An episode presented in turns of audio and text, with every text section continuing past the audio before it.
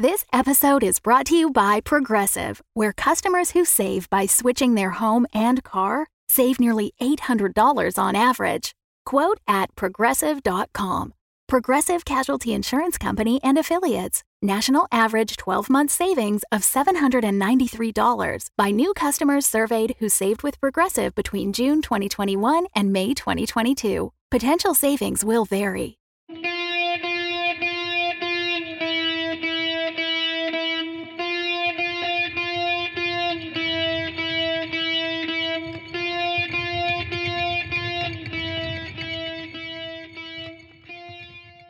Hi, I'm Tonia Ransom, creator and executive producer of Nightlight, a horror podcast featuring creepy tales written and performed by Black creatives from all over the world. This week's story is a tale of heritage and tasty treats. But before we get to dastardly desserts, I want to take a moment to say thanks to our newest patrons, Erica, Lindsay, and Bethany. Thanks also to Travis for increasing their donation. If you'd like to support Black horror and enjoy ad-free episodes, just go to patreon.com/nightlightpod to join the Nightlight Legion and get a shout-out on the podcast and occasional bonus content. You can also make a one-time donation to support us at paypal.me/nightlightpodcast. And don't forget, Nightlight merch is available, and you can support us by sporting Nightlight-branded gear. Just go to merch.nightlightpod.com to get your t-shirts, hoodies, notebooks, and more. Now sit back, turn out the lights, and enjoy Aunt Sadie's Surprise, written by Michelle Mellon and narrated by Marion Toro. Maybe if I had just dusted off this place once a yearly visit like most of the rest of the family and stayed away without sticking my nose in where it didn't belong, things would be different.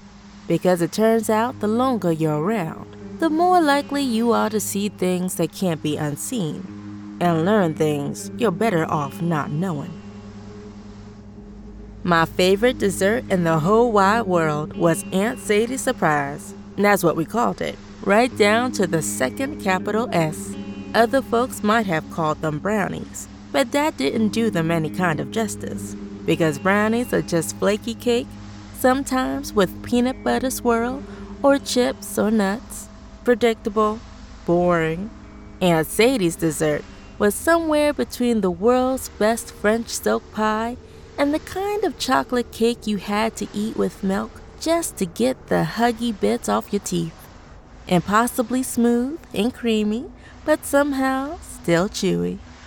The reason that S in Surprise got uppercase treatment was because you never knew what Aunt Sadie was going to throw in there. I suspect most times she didn't either. Inspiration just crossed her path, and there you go.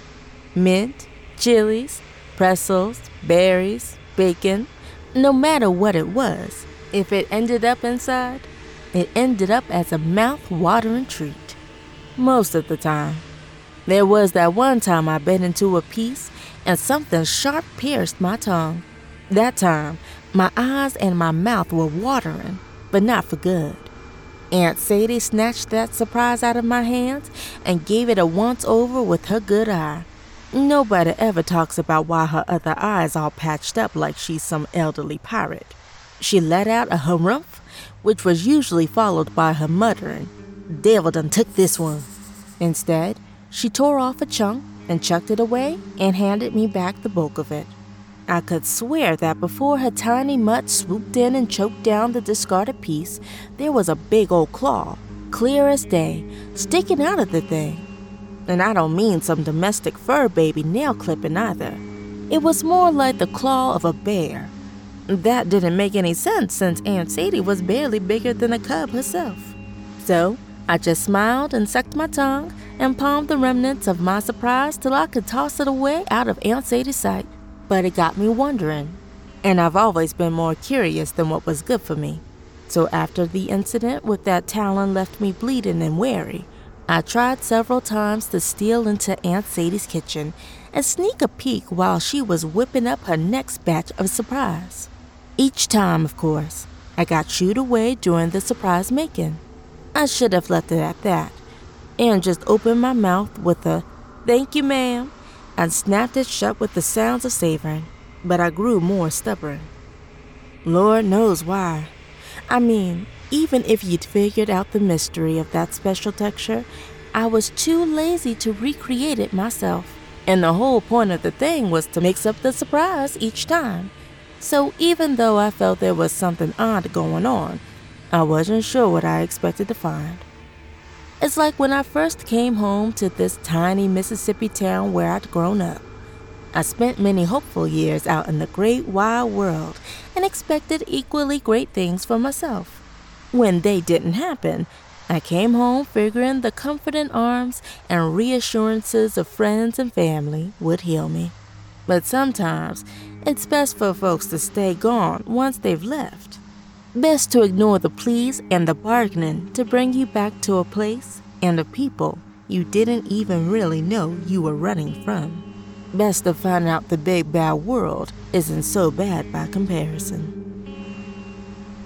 I always thought Aunt Sadie's name was just Sadie, even though Sadie sounded like a young girl's name, and she must have been several million breaths over 100 years old at her last birthday.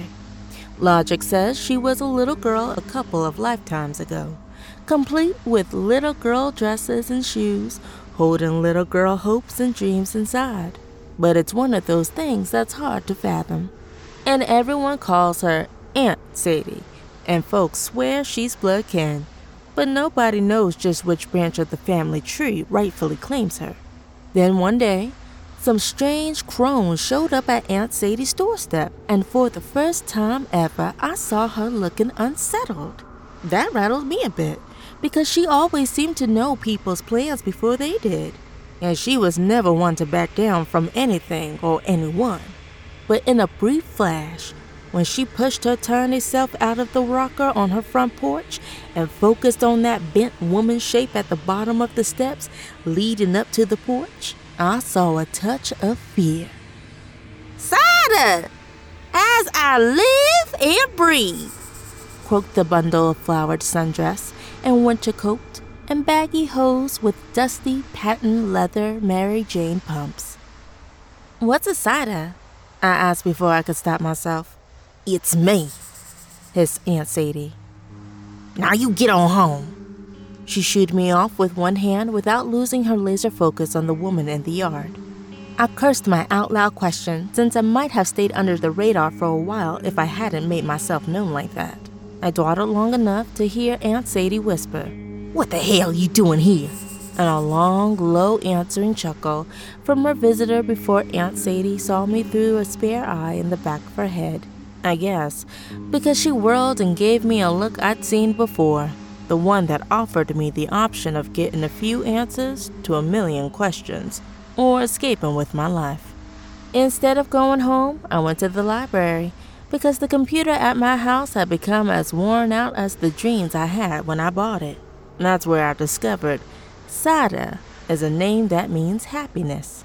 I chuckled unironically, and I thought, yeah, I guess that's what Aunt Sadie brought to the world with her surprise.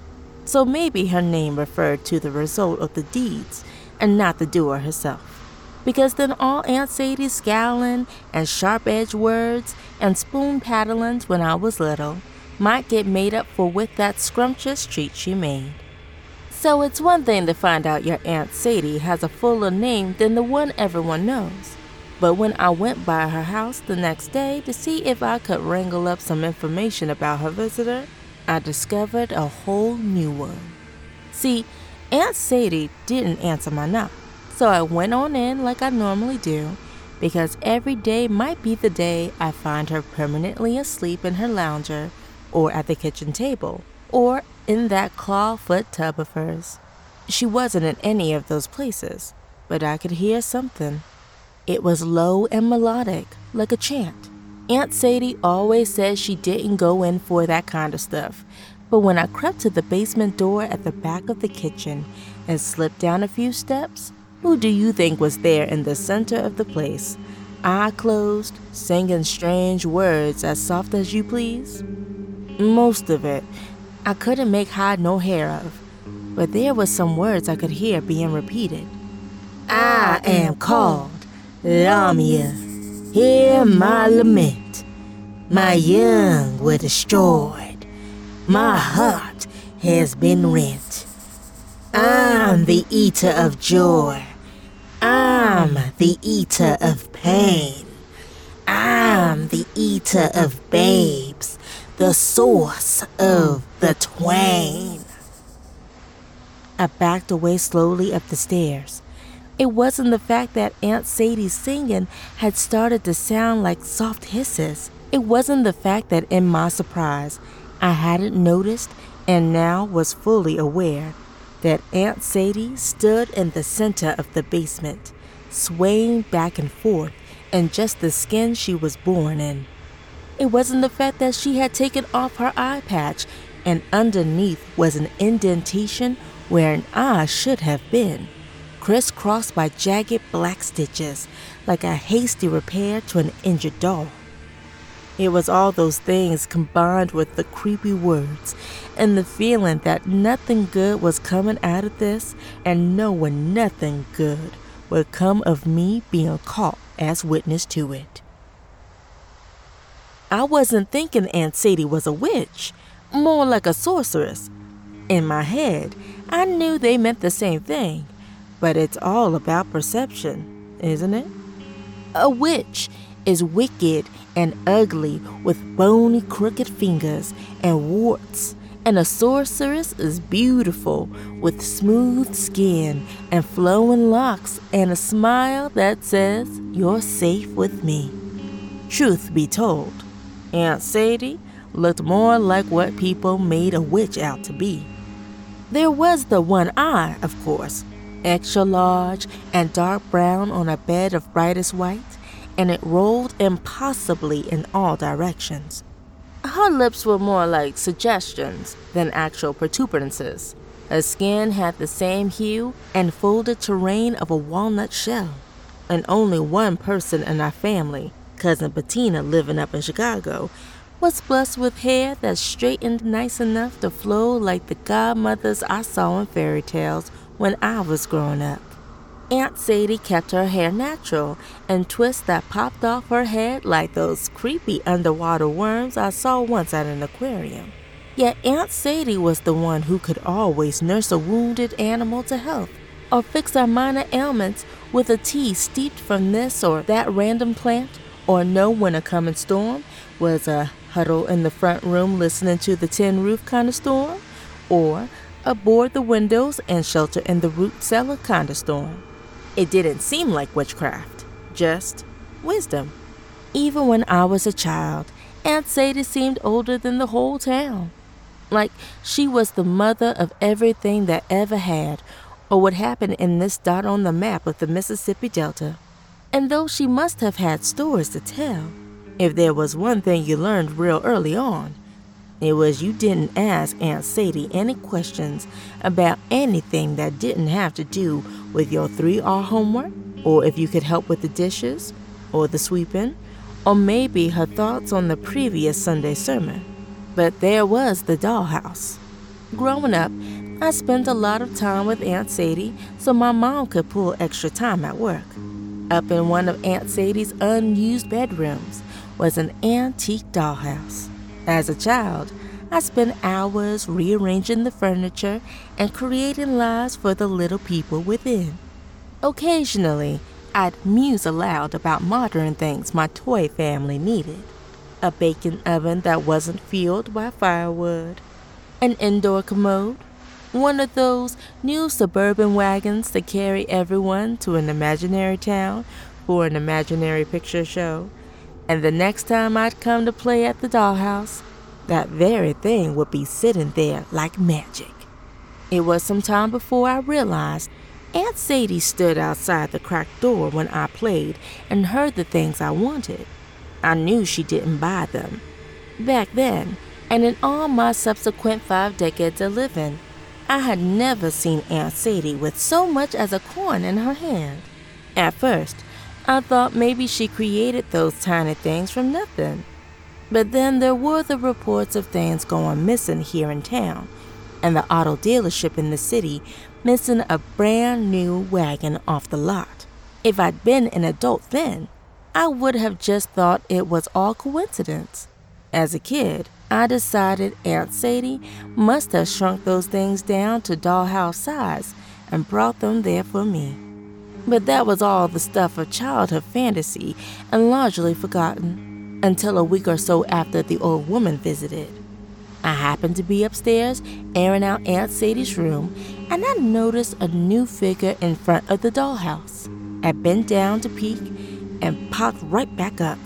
Then I left the room slowly, as if I were being watched, trying to remain calm and do my best to pretend I hadn't recognized the stranger with the bent stature, mixed up seasoned clothing, saggy stockings, and dirt-doled Mary Jane shoes, now forever frozen in miniature form.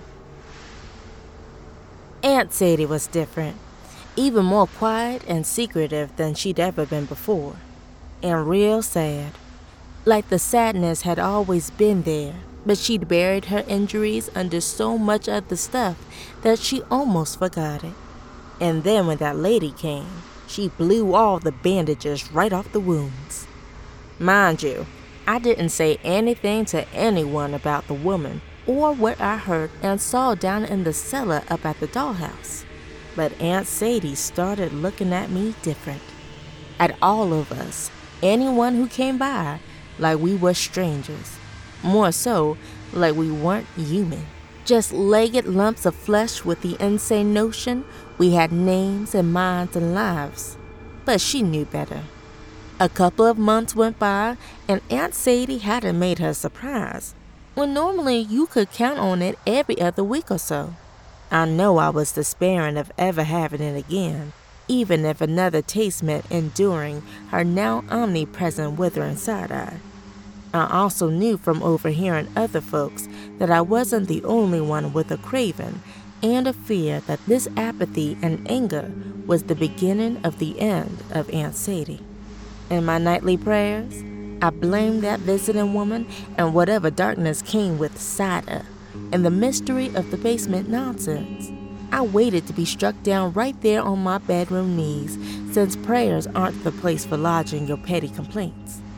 But each night I laid me down to sleep, and each morning I awoke to the same answerless, surprise-free existence. Till one morning, when I thought real hard about what I'd seen and heard, and smacked myself for not paying attention sooner. I went straight to the library. That's where I learned Aunt Sadie, or Lamia, fancied herself some sort of ancient snake woman, or even her lost children, or so the various myths said. And that brings me to the point of this tale. Or not the point, really. The climax, as I learned in my one semester of college-level literature. That being the other part of the Lamia myth. The part about this woman so engulfed with grief and rage over losing her own children that she eats children, or so the various lore said. Shortly after that round of scholarly snooping, Aunt Sadie threw her door open wide one afternoon and invited one and all for the latest dishing up of her surprise. I'm fairly sure there were some elbows thrown and hair pulled to get into the door and get a share, but living only two doors down, I managed to get in and out before things got too ugly. Back on my porch, I gave a brief thought as to why Aunt Sadie had started to bake again, but given that the annual family reunion was coming up in a few weeks, I chalked it up to her wanting to get herself back in stride. My surprise was still warm in my hands. I sniffed it and took the exploratory peek around the edges to make sure I didn't see anything odd poking out. Seemed safe enough, but just to be sure, I tore the piece in half. And that was the beginning of the end. This extra thick surprise had bits of what one might think were extra large chocolate or candy chips, but they were quite a distinctive shape. If you watch that TV show Fringe, you know what I'm talking about. The apple with the silhouettes. Except these weren't some sci-fi symbols on a screen. These appeared to be actual miniature fetuses hiding out in a dessert that right now about 24 people were chomping into without a second look or thought, licking their lips and wondering what extra special flavor clever old Aunt Sadie had added this time. I dropped the dessert on the porch and rushed inside for a few minutes of dry heaves in the bathroom. Even in the midst of my disgust, I was sad for the ruination of my surprise. Sure enough, when I came back outside, there were people skipping past my place, smacking their lips, and wishing aloud that Aunt Sadie did a repeat of that particular recipe. I gathered up my abandoned surprise, hurried into the house, wrapped it up real careful, and put it in the freezer. Now I had evidence. But of what? I hadn't actually eaten any of it. Maybe those were just some sick party favor bacon bits for a baby shower. But what if they weren't? Suddenly, I was a child again, lost in dollhouse dreams.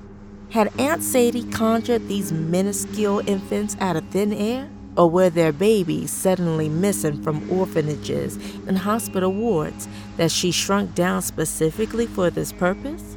And if she, Lamia, was the child eater, why serve them to us?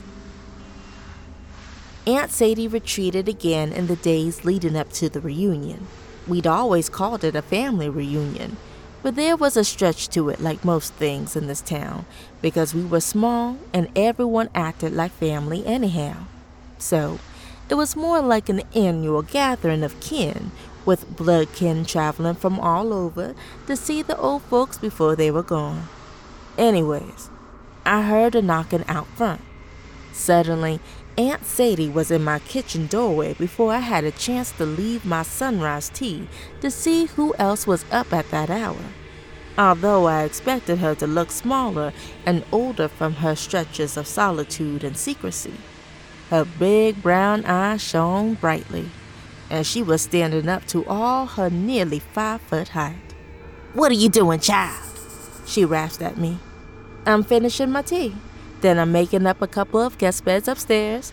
Then I'm making my spicy mac and cheese for the picnic." I don't know why we played the game. We both knew my plan. It hadn't changed for any innumerable reunion years. If Aunt Sadie needed help, she'd just interrupt the task at hand and demand my presence. But this time, Aunt Sadie asked me to help her get her surprise ready to transport to the city park. And that scared me more than baby bits, or bear claws, or shrunken ladies, or naked slithering basement incantations. I told her I'd be over as soon as I got dressed. I figured if I stalled long enough, that would give me some time to recruit another early riser or two as companions. But when I came back downstairs, she was still there, waiting. So there was nothing I could do but follow her over to her place, alone. Her house was unnaturally quiet, and it felt tense, like the whole place was holding its breath. Nearly every surface in the kitchen was covered with Aunt Sadie's surprise, sitting on foil sheets. I made a beeline for the sink, washed my hands, and started wrapping up sections of surprise and placing the packets into the large wicker baskets on the kitchen table. I did not pause for time to wonder what the special ingredient was. I did not point out the overabundance because there were some families not coming this year because of the COVID. I did not look at Aunt Sadie. I did not allow that my world was anything other than the transfer of goods to baskets and preparation for the procession to the park. And oh, what a production it always was. Like a parade without the formality of floats and a marching band. No matter. Those things would have just gotten in the way of the human puffery to come, because people would be scurrying around for the next few hours, prepping and cooking and packing up. They'd put on their Sunday best and load up arms and wagons for a small town feast, fit to do the Delta proud. Even Aunt Sadie slipped away at some point to start getting ready. I hurriedly finished packing up the surprise and escaped to my house. I wasn't sure if this temporary freedom was a good thing, or if I just wanted the other shoe that I knew was wavering overhead to just drop down on me. I tried to relax as I did myself up and placed my steaming trays of jalapeno mac and cheese in my little red wagon to take to the park. On my way out, I glanced at the freezer and thought about the baby bits packet of surprise sitting within. Best case was that I was delusional about everything that had been happening the past few months, and that didn't really seem like a best scenario to me. At the reunion, Aunt Sadie was in rare form, literally. She wore some tight-fitting jumpsuit I hadn't seen before, which made her movement smooth and slinky and at least half a century younger than she was. And instead of her usual surly self, she was downright coy. I spent the first half of the reunion goggling at Aunt Sadie instead of mingling with folks I hadn't seen since last year. Then it came time to eat. All the dishes were spread out across 4 large park picnic tables. Things were sizzling and bubbling, and the smells wafting off those tables was enough to make a meal in itself. Heaven's buffet awaited, and I had absolutely no appetite. All the folks lined themselves up nice and proper and started with their plates at the beginning of the line. Before they reached the second table, most folks' plates were already piled high, but no matter what temptations lay between them and the last table of desserts, everyone made sure to make space for Aunt Sadie's surprise. Aunt Sadie didn't get in line, kept saying how she wanted to wait a spell as she slinked around in that shiny onesie of hers, as if emphasizing the why of her wait. That didn't help my unease any, and as I moved down the line, I grabbed food so as to not make certain people mad, not because I was planning to eat any of it. By the time I got to the last table, my plate was as heavy as my heart. Had Aunt Sadie finally gone off the deep end and no one else noticed, or were they too polite in that usual Southern way to deal with it head on? The last thing I wanted to do was pick up my piece of surprise. Who knew what she'd cooked up this time? But again, no one else seemed to care, and there was no way that skipping it was going to escape anyone's notice. There was a tradition to say grace before anyone began eating, which usually consisted of the mayor, who was not a Sunday regular, hemming and hawing his way through some phrases he had heard somewhere that sounded churchly. Then people dug in. I just watched them, until I realized I was being watched. Of course it was Aunt Sadie, sliding from table to table, making sure everyone was enjoying their meal like she was the hostess and had cobbled it together all on her own. But even with only that one eye, she somehow managed to socialize with folks while tracking what I was and wasn't doing. When she made a beeline for me at last, I felt relief. Here we were. This was it. She'd say something crazy and I'd have dozens of witnesses. Or we'd have some sort of exchange, and everyone would realize I was the crazy one. Either way, it'd be resolved. Of course, it didn't go that way at all. I had an idea when you were a little girl that you were special, Aunt Sadie said.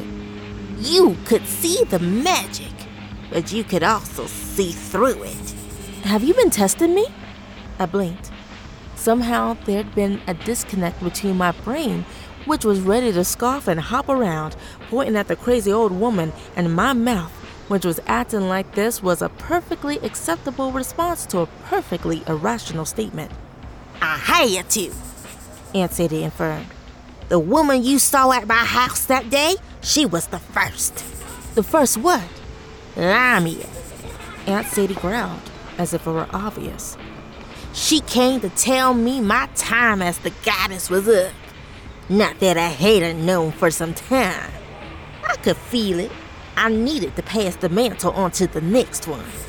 To me? I was close to shouting, but somehow no one was paying attention to us, even as I continued in the same nonsensical vein. You think I'm going to become some baby-eating enchantress? I've never even had any children to grieve. That's why my last surprise and this final one were different, she said, waving her arm wide across the scene of the reunion. I looked, and it was like seeing our family for the first time.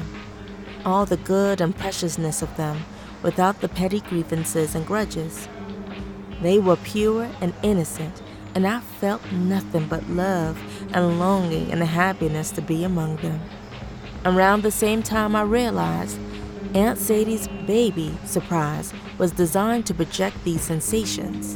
My brain went back to another thing she said. This final one. I watched our folk devouring Aunt Sadie's reunion surprise.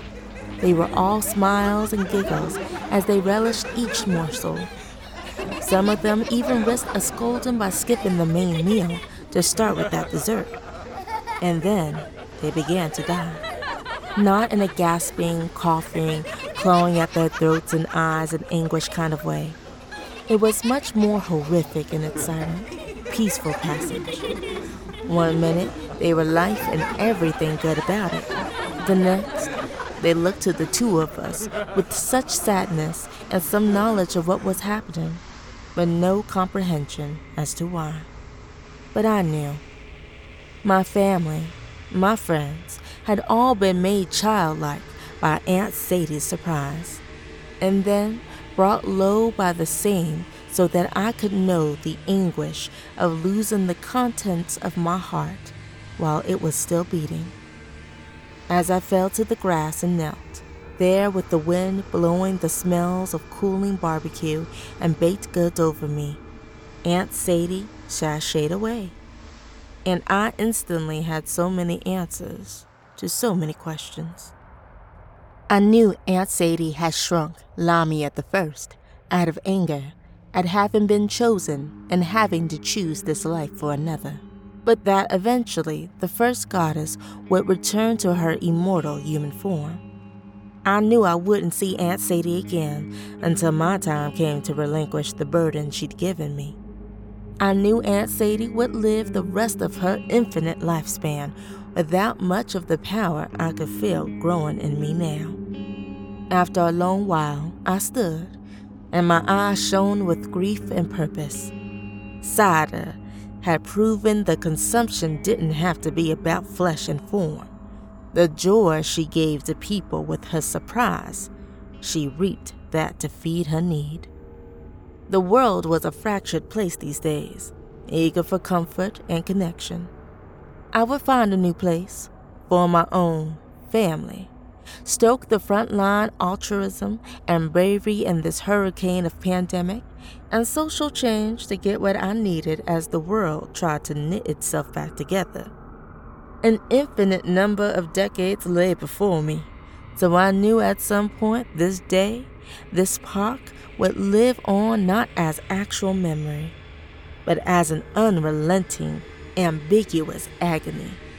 And despite everything that had happened, and everything yet to come, I felt certain my clearest memory would always be of the dual delight and disappointment of Aunt Sadie's surprise.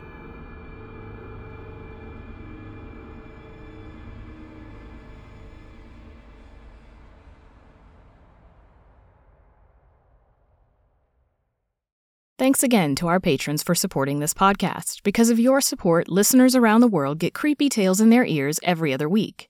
If you want new stories every week, the only way for that to happen is to join the Nightlight Legion by going to patreon.com/nightlightpod and supporting this podcast. You can also make a one-time donation via PayPal at paypal.me/nightlightpodcast. If you're unable to support us financially, word of mouth is the next best way to help. Give us a shout-out online on Twitter or Instagram at nightlightpod, or like us on Facebook at Nightlight Pod. Reviews are also a huge help, so please be sure to leave a few kind words on your podcast platform of choice.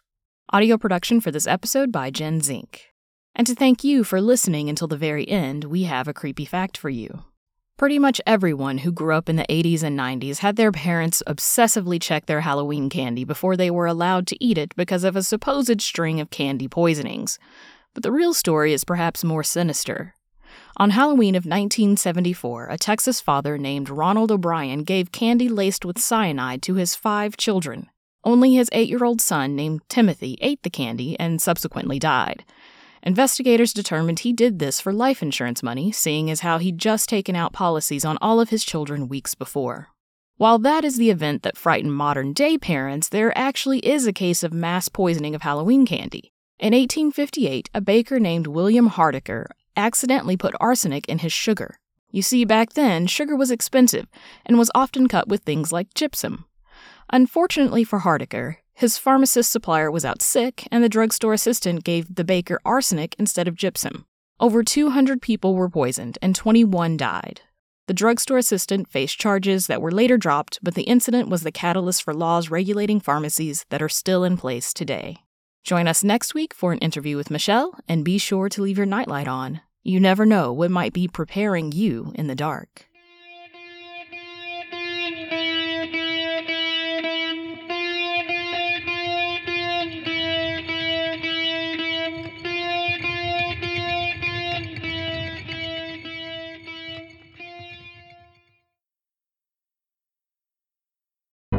The Fable and Folly Network, where fiction producers flourish.